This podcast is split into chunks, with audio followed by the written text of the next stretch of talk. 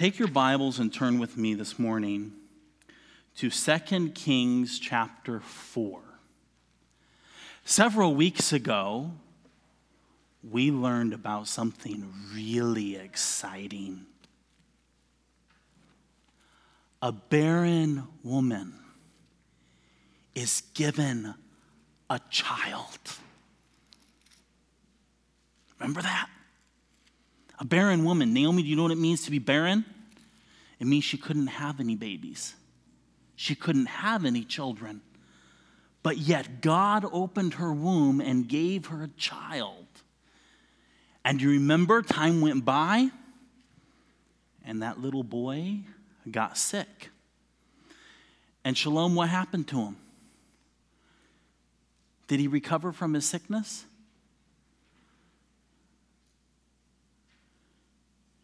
No. He died. He got sick in the morning and he died by noon. And his mother went to someone. Who remembers? Edith, you know? Who did his mother go to? Elisha. Yes, Elisha. And she came to Elisha and she begged him to come. Come. And remember, she said over and over that it is well. It is well. Even though the child was dead. Elisha came back to that house. He went into that upper chamber. He stretched himself upon that child. And what happened? Hope, what happened?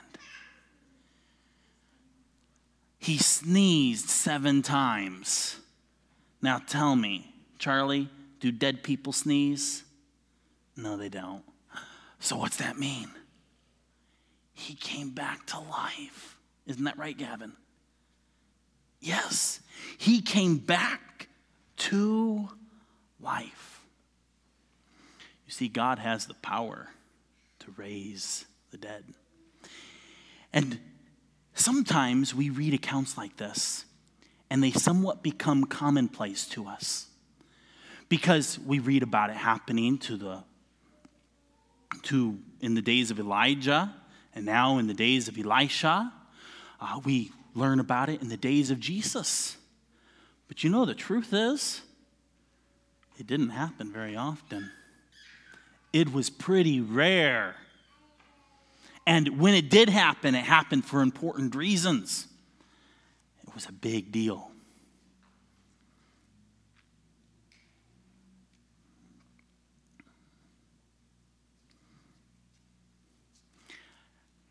Does God still raise people from the dead?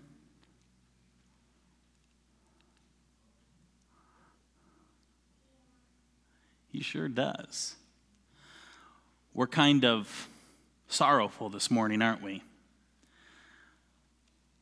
But you know, we have hope.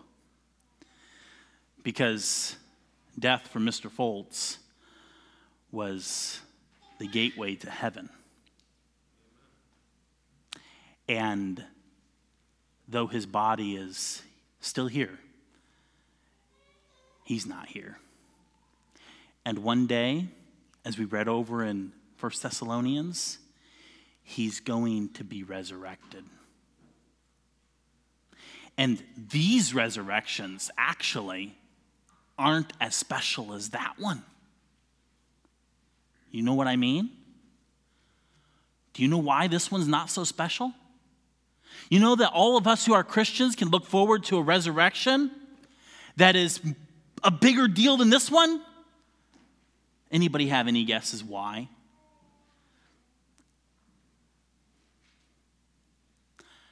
This little boy who died and was resurrected, have you met him, Nathan? Well, if he was resurrected, he'd still be alive, right? And if you were still alive, you'd probably meet him. Right? I'm playing with you. No. he died again.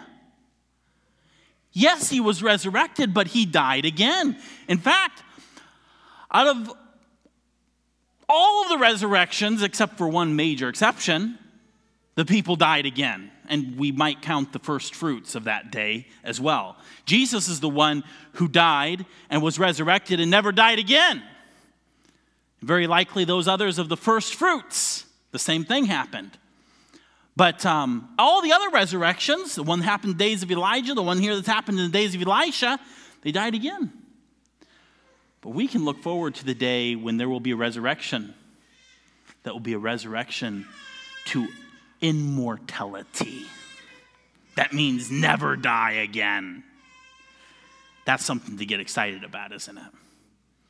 It's something that we can comfort one another in, just as 1 Thessalonians 4 tells us of it.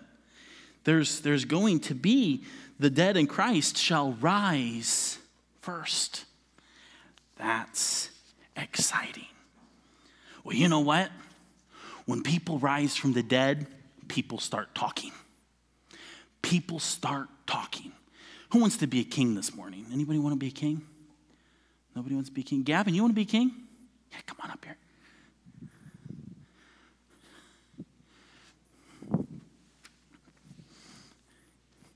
Now, this is a king of Israel, and we don't know his name.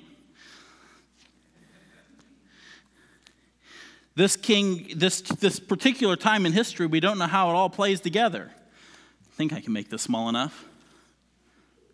Does it fit? Oh, yeah, I can make it even for a smaller head. There we go. We have this king. You know what? News began to spread throughout the kingdom that Elisha raised someone from the dead.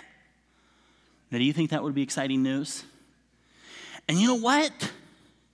Your Majesty, there's this guy who was there and saw it. You want to know about it? Do you read your script? Well, let me tell you. Who remembers Gehazi? Oh, good. Some of you remember Gehazi. Who remembers what and who Gehazi was? Brother Ray? He was Elisha's servant, yes. Gehazi was the one who was there that day when that little boy was raised from the dead. He was the one who brought the staff and laid it beside him. Well, here's Gehazi. And uh, you see Gehazi and you have a request for him. What's, what's your request? It says there that the king was talking with Gehazi, the servant of the man of God. And he said to him, Can you read it? Or do I need to read your part for you?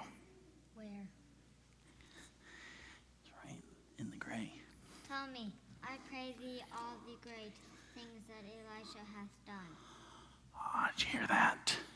Tell me all the great things that Elisha has done. And so Gehazi, he starts telling him, he starts telling him about all these amazing things that Elisha has done. And as he's going through, somebody comes into the room. Well, I got to give you some background. So while they're talking, and Gehazi's telling them all the details, um, I, I need someone who wants to volunteer to be the Shunammite woman. Who wants to be her? Our original one um, is gone. She's on vacation this week. But who wants to be her this week? Who wants to fill in for her? Who wants to substitute? Anybody want to substitute? Which one? Edith? Yes, come, Edith. Oh, I didn't see your hand. Your hand was hiding behind a head. Oh. Well, you're the mother of that boy, right? You had a little boy. He died, and Elisha raised him from the dead. Well, you know what happened in the intervening years? It's implied that your husband died. Did you have a good husband? But he's dead now. He's dead now. And something's going to happen in the kingdom.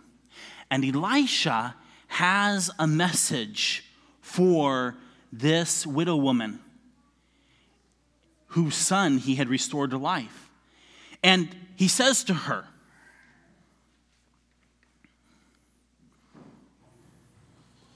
Arise, and go thou and thine household, and sojourn whereso thou hast thou canst sojourn. For the Lord hath called for a famine, and it shall also come upon the land seven years. A seven year famine. Do you know what a famine is? A famine means no food grows. Do you think that would be very good? What would you do if no food grew? You would starve. So he's telling you there's going to be a famine for how many years?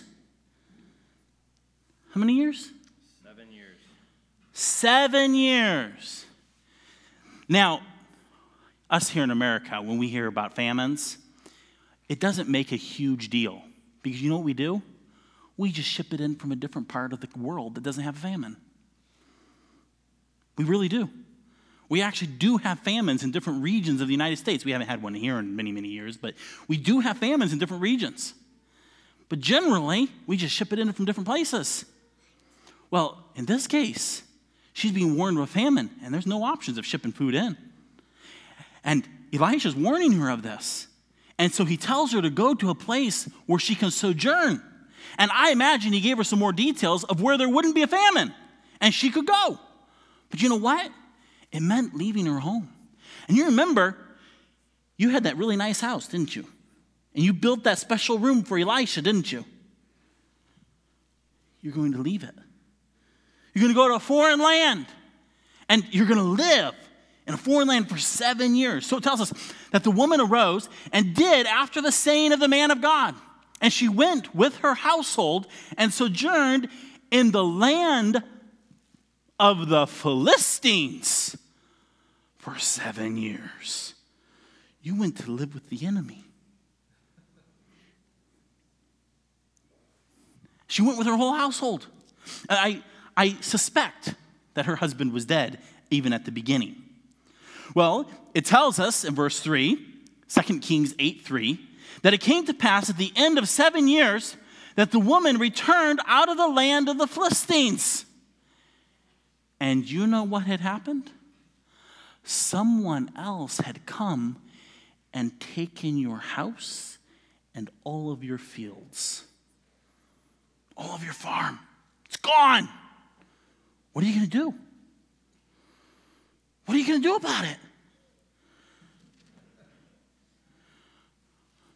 Her house is gone. Her farm is gone. Sorry, Nathan. And what's she going to do?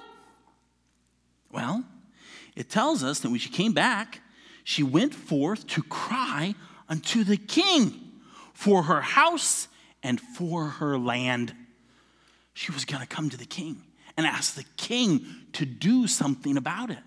Now, this is actually kind of interesting because you remember some time ago when Elisha was so thankful for the room that she had made for him that she said, What can I do for you? Can I speak to the commander on your behalf? Can I speak to the king on your behalf?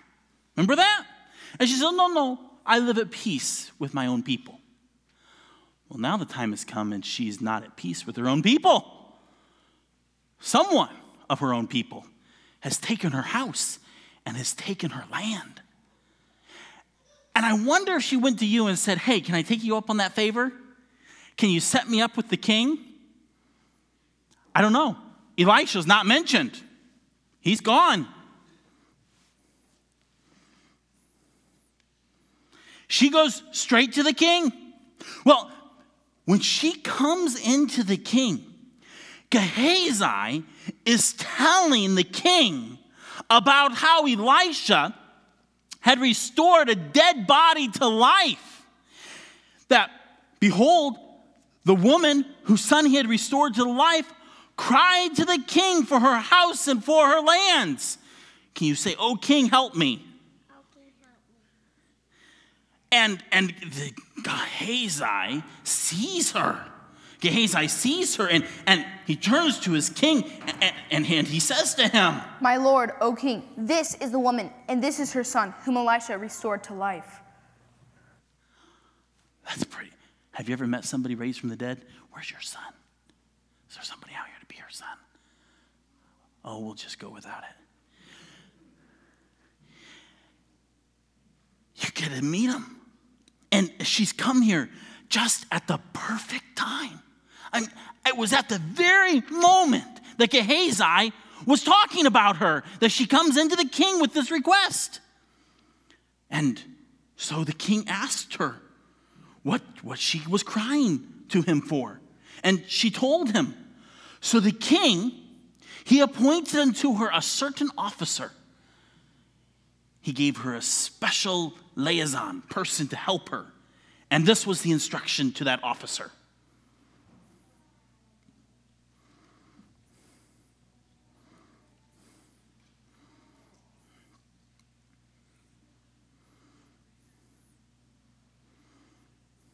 Restore all that was hers, and all the fruits of the field since the day that she left the land even until now.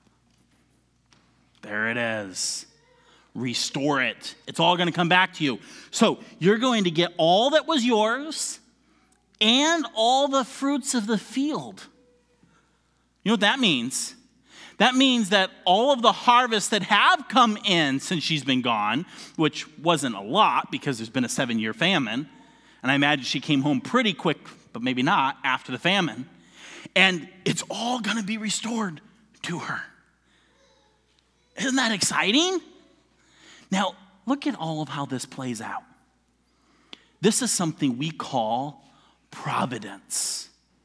Have you ever heard that word? Have you ever heard that word? Have you ever heard that word? Providence? How about you, Gavin? Do you know what the word providence is?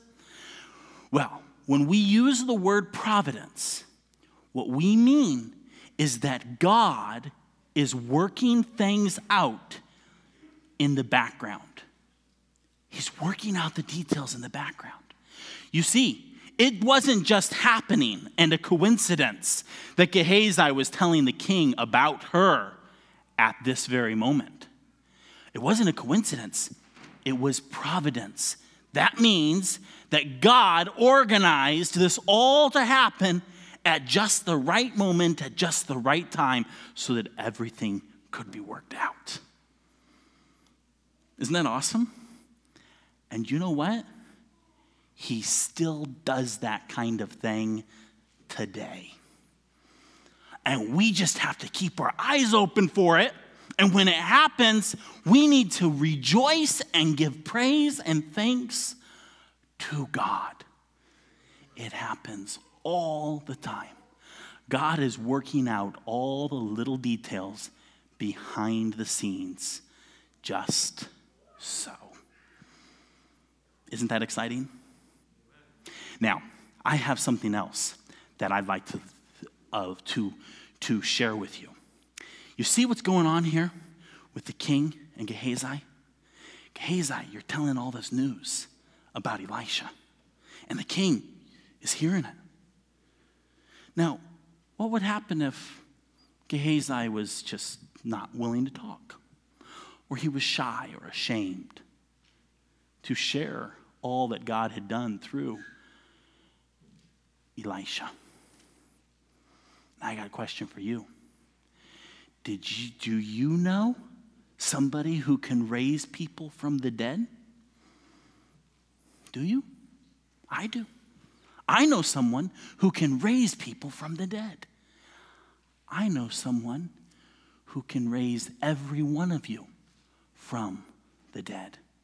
And not only do I know someone who can do it, I can tell you exactly how he can do it and will do it.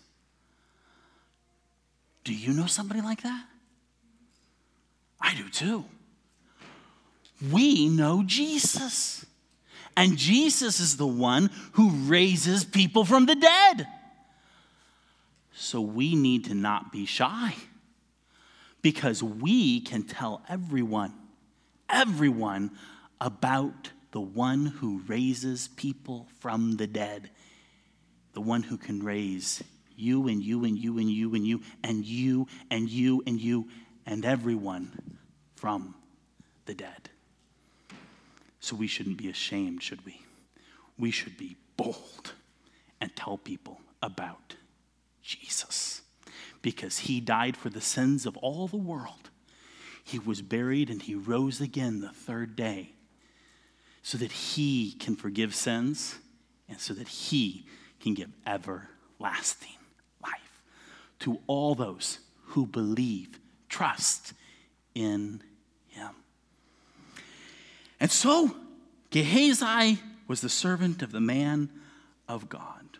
Now you notice this is in 2 Kings chapter 8. How much time passed from chapter 4? I don't know. And we're going to bounce back to chapter 5. Did chapter 8 happen after chapter 5? I don't know. It's likely impossible that it didn't. So, thank you, Your Majesty. I don't know which king of Israel you are, but we're all done with this part. Thank you so much, Shunammite woman. You can go sit down. And now we're going to go back to chapter 5 because we've got another piece of history about Gehazi. Another piece of history about Gehazi that we didn't finish last time. Do you remember the Syrian general? Who remembers the Syrian general? Does anybody remember who remembers his name? That's right, Naaman. Here he is. The Syrian general. What was his problem? Who remembers? What was his problem? He had leprosy. And who told him or told his wife about the man of God in Israel? A servant girl, a Jewish slave girl who had been captured. She was one of those telling people about somebody who could raise people from the dead. And guess what? Leprosy was as good as being dead. In fact, you remember when he came to Israel and he marched into the royal throne room of the king of Israel, and he says, proclaims to him this letter saying, Heal this man of his leprosy. The king of Israel is like, This is mischief. Do they think I can raise people from the dead? Because that's how hard it was. There was no cure for leprosy. It was as if he was a dead. Well, you remember that the king of Syria sent Naaman with riches, millions of dollars of silver, royal garments, clothing, riches, to pay this magician, this sorcerer, this healer in Israel. But you remember that Elisha didn't even come out and greet him. Didn't even come out and greet him. Instead, he sent a messenger and told him, Go to Jordan and dip in the Jordan River seven times. Did you do it? Were you healed of your leprosy? Yes. He was. And you remember, he came back to Elisha and he wanted to pay him for all his services. He was so thankful. Did Elisha accept the payment? Yes or no? No. In fact, if you look at verse 16, even when Naaman urged him, it says that Elisha refused. And so, Naaman began his journey back to Syria. And it wasn't just one guy, he came with a whole entourage of people to Israel. And so, this whole entourage is on its way back to Syria. And Gehazi, he starts thinking, why did Elisha turn down all that silver, all those changes of clothes? So he's thinking. He's thinking to himself. Behold, my master hath spared Naaman the Syrian in not receiving at his hand that which he brought. But as the Lord liveth, I will run after him and take somewhat of him. He's bummed out. Elisha passed up a great deal, a great opportunity. Well, I wonder do you have any ideas why Elisha didn't accept it? Obviously, Gehazi didn't have any ideas. In fact, he couldn't think of why he didn't accept it. All he could think of were reasons he should have accepted it. Take your Bibles and turn to 1 Thessalonians. We're going to turn to the New Testament, and we're going to see a man of God who was dealing with something similar the Apostle Paul. The Apostle Paul was, had a vision, you remember? And in his vision, there was a man from Macedonia who said, Come over and help us.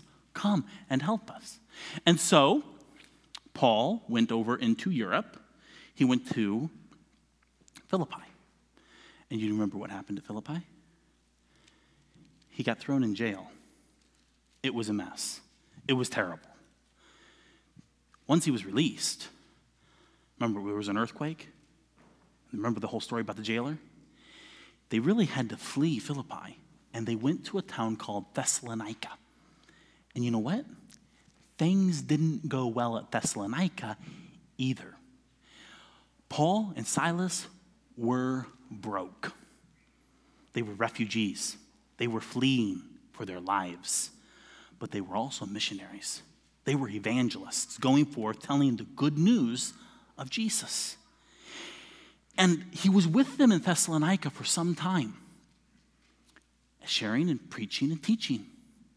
And he left Thessalonica, and sometime later, later he wrote First Thessalonians to them. And listen to part of what he wrote. 1 Thessalonians chapter 2. For yourselves, brethren, know our entrance in unto you, that it was not in vain.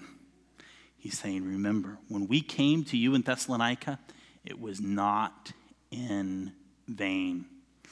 Well, why? Because he's writing to brethren. That means people heard the gospel, people believed the gospel, and people got saved. It was worth it. It was not in vain.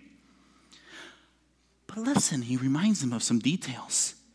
But even after that we had suffered before and were shamefully entreated, as ye know at Philippi, we were bold in our God to speak unto you the gospel of God with much contention. He reminds them, we came from persecution to your town, and it wasn't much better. There was a lot of contention. Remember, some Jews came from Philippi and followed them from, to Thessalonica. Verse 3 For our exhortation was not of deceit, nor of uncleanness, nor in guile. We came to you in truth. There was nothing fake or false about how we came to you. We came to you in truth. But as we were allowed of God to be put in trust with the gospel, even so we speak, not as pleasing men, but God, which trieth our hearts. He's telling them, we came in a good conscience, knowing that God sees everything and God knows everything. Then look at verse 5. For neither at any time used we flattering words, as ye know, nor a cloak of covetousness. God is witness. You see, they could have come in and go, Woe is us, we're poor people, we need money. They could have made up lies, they could have made up stories, but they didn't. In fact, they didn't make up any cloak of covetousness. They were destitute but they didn't make up lies or deceive or try to get anything out of the people of Thessalonica. They came simply to share the truth with them, even though they actually truly had many needs. Look at verse 6. Nor of men sought we glory, neither of you, nor yet of others, when we might have been burdensome as the apostles of Christ. But we were gentle among you even as a nurse, nurse cherisheth her children. You see, he goes on and he tells them, We came to you not looking for money, we came to you for truth. We came to present to you truth, even if we had to sacrifice ourselves to do it. And he goes on and saying that this, this, was, this was affection and, and this was that they could impart to them. And in verse 9, he says, For ye remember, brethren, our labor and travail for laboring night and day, because we would not be chargeable unto any of you. We preached unto you the gospel of God. Ye are witnesses, and God also, how holily and justly and unblameably we behaved ourselves among you that believe. He's reminding them, we came to you with no cloak of covetousness, no strategy to get money out of you. In fact, we labored and we toiled night and day to support ourselves so that we would not be chargeable to you. So that nobody could say, I supported Paul and Silas. There was no deal, there was no monetary exchange or strategy here. Did you know that's an important piece even still today? We be very careful in how we support our missionaries, lest our missionaries be chargeable to the people that are with them. And you know what? I think that there's a principle here that transcends time, even all the way back into the time before the church in the Old Testament. You see, we have this foreign general who could afford to pay. But Elisha did not want money to get in the way. He didn't want money to get in the way. In fact, we know from Hebrews that Naaman had faith. And you know what? Faith and money don't go together. Well, they actually do, but not in the way we're talking about it. You, you, don't, you don't buy favor with God with money. Now, money and faith do go together in the sense that we need to have faith in God for Him to provide for us. And we need to have faith in God and knowing and believing and obeying His principles and how we manage our money.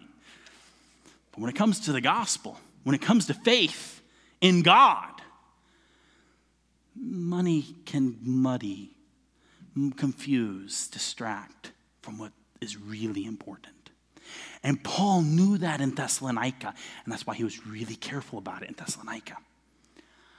I suspect there is no statement of it, but I suspect that the same was true with Naaman, and Elisha knew it.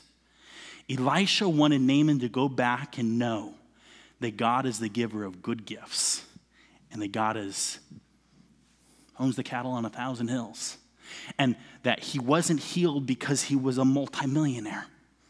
And he wasn't healed because he had tons of silver and riches and garments to lavish onto sorcerers and magical healers. No. I think, it's not stated, but looking at how Paul handled it and looking at the situation and some of the context, I think that Elisha knew and wanted Naaman to go back saying, Trust God. He's the giver of good gifts. He's Jehovah Rapha, the Lord who heals. He's the great God.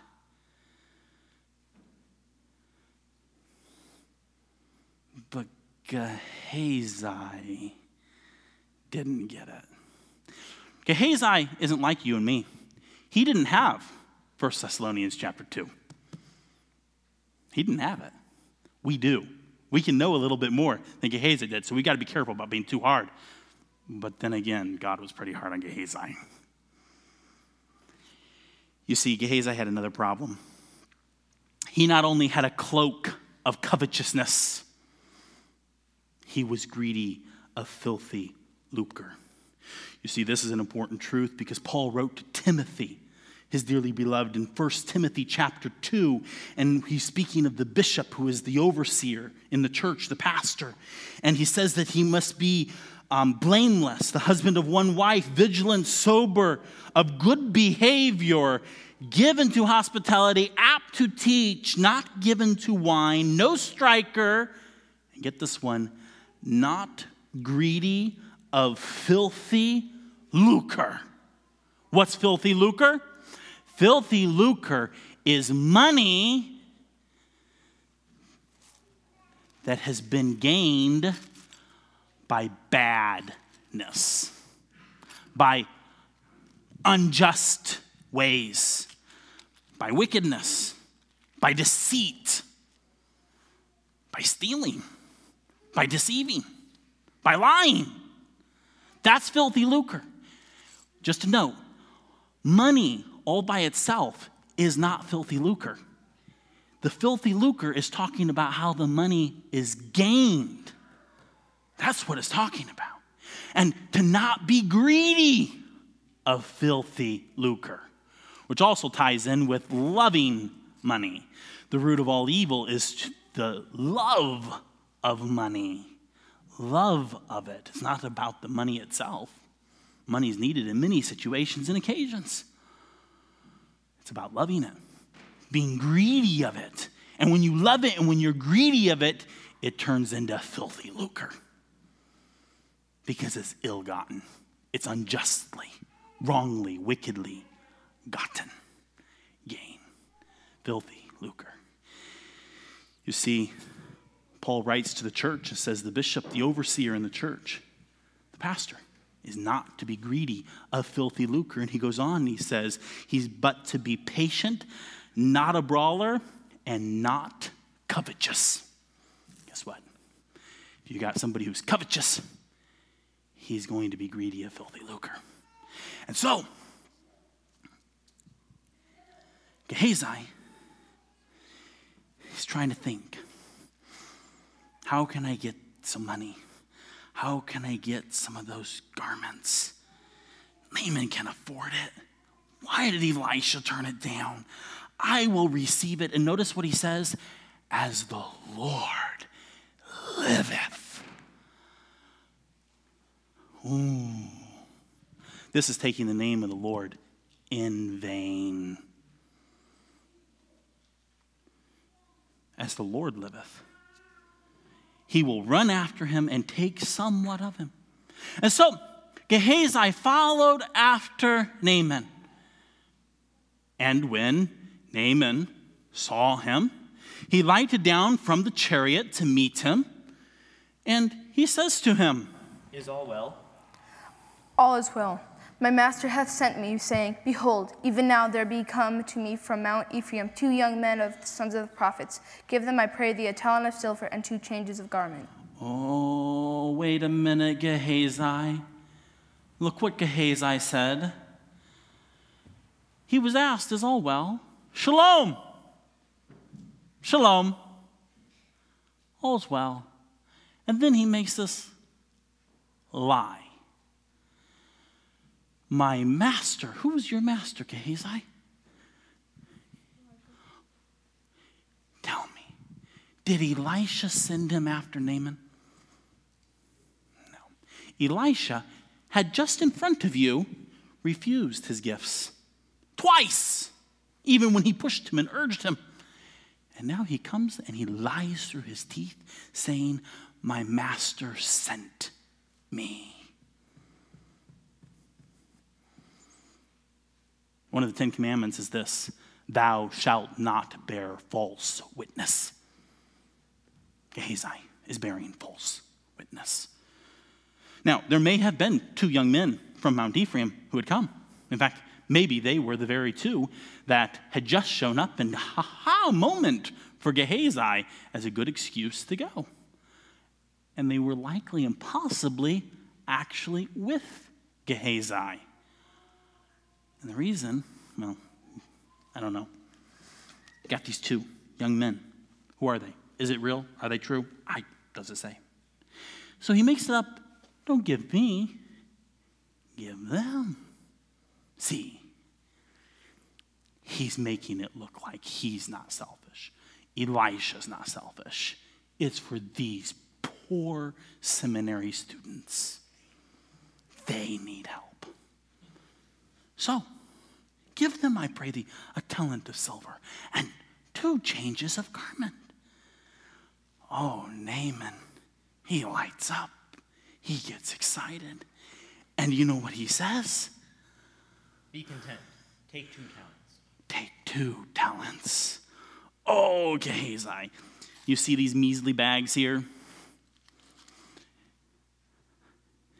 Charlie, do you know how much you weigh?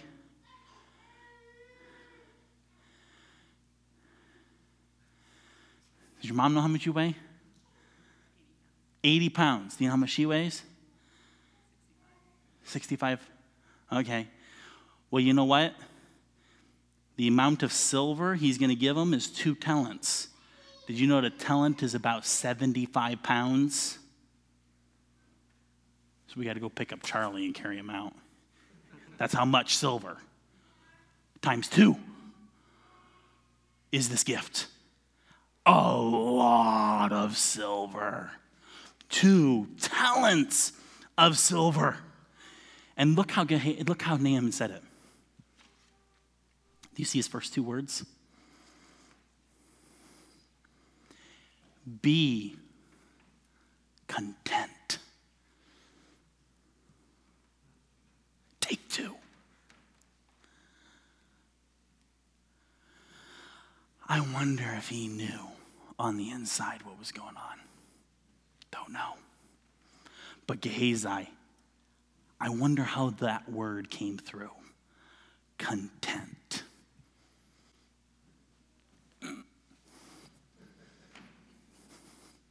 Right in the conscience. Be content. Take two. Be content, take nothing. I wonder if his conscience was screaming that. Be content, be content, take nothing, take nothing, take nothing, tell the truth.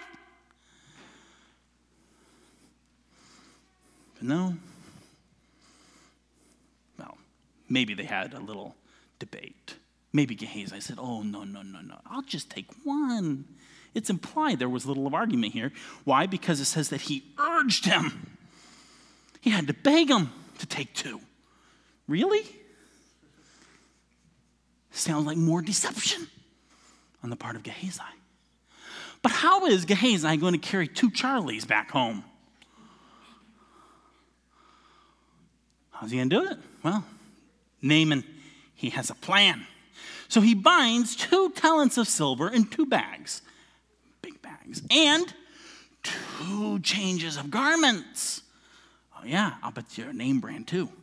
Two changes of garments and he laid them on two of his servants, and they bear them before Gehazi. And so they start coming back to town, carrying all that silver, two servants, and Gehazi. Now you got a problem. You're carrying two Charlies of silver into town. People are going to see, people are going to know. So before he gets to town, you see here it says that when he came to the tower, well, what this was is before you actually got to the town, this town apparently had a tower that was set up a little ways from town so that the watchmen could see if enemies were approaching. And on this particular day, I don't know if the watchmen were there, but nonetheless, before he gets to the town, he stops at the tower, and you got another idea. You're going to hide the silver and the garments. He's going to hide it. So they stop at the tower a little bit outside the village or the town, the city, likely the city of Samaria. And he takes from the hand of those servants those two big bags of silver and he bestowed them in the house. He hid them in the house. I wonder what deal he made with the watchman. And he let them in go. They departed. They went back to Naaman. And he continues on into the city. And he comes to his master. And he went in and he stood before his master. And Elisha said unto him, Whence comest thou, Gehazi? Thy servant went nowhere. Hmm. Lie, lie, lie, lie.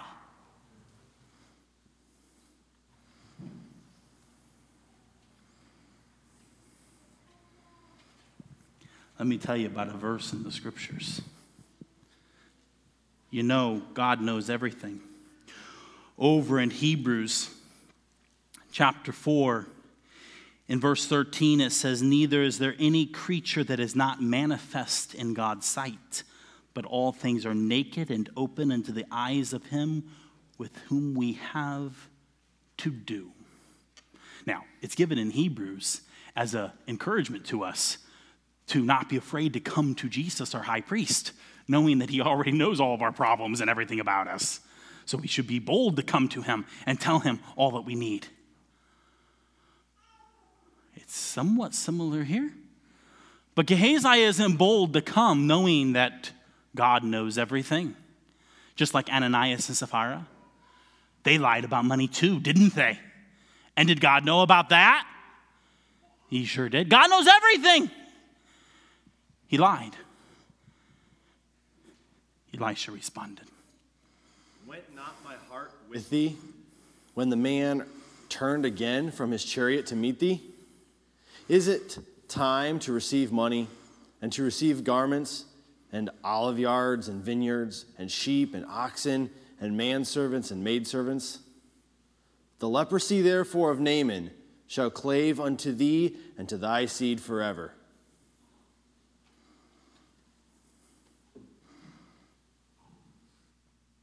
Gehazi got the silver, he got the garments. But on this day, as he walked out of the presence of Elisha, the leprosy of Naaman infected him.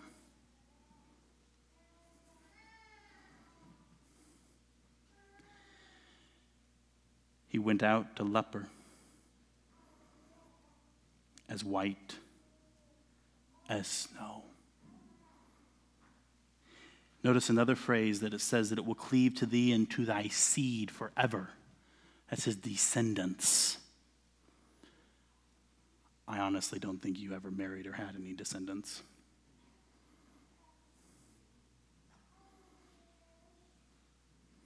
God judged him. You know what? Greedy, filthy lucre, lying and deception is a serious matter. Look how Gehazi was judged. And in the New Testament era, the church, granted, the founding and early days of the church, where sign wonders were prevalent, God judged Ananias and Sapphira by taking their lives. Let's tell the truth. And let's be careful not to be covetous, not to use a cloak of covetousness, deception, or deceit, but be true and honest.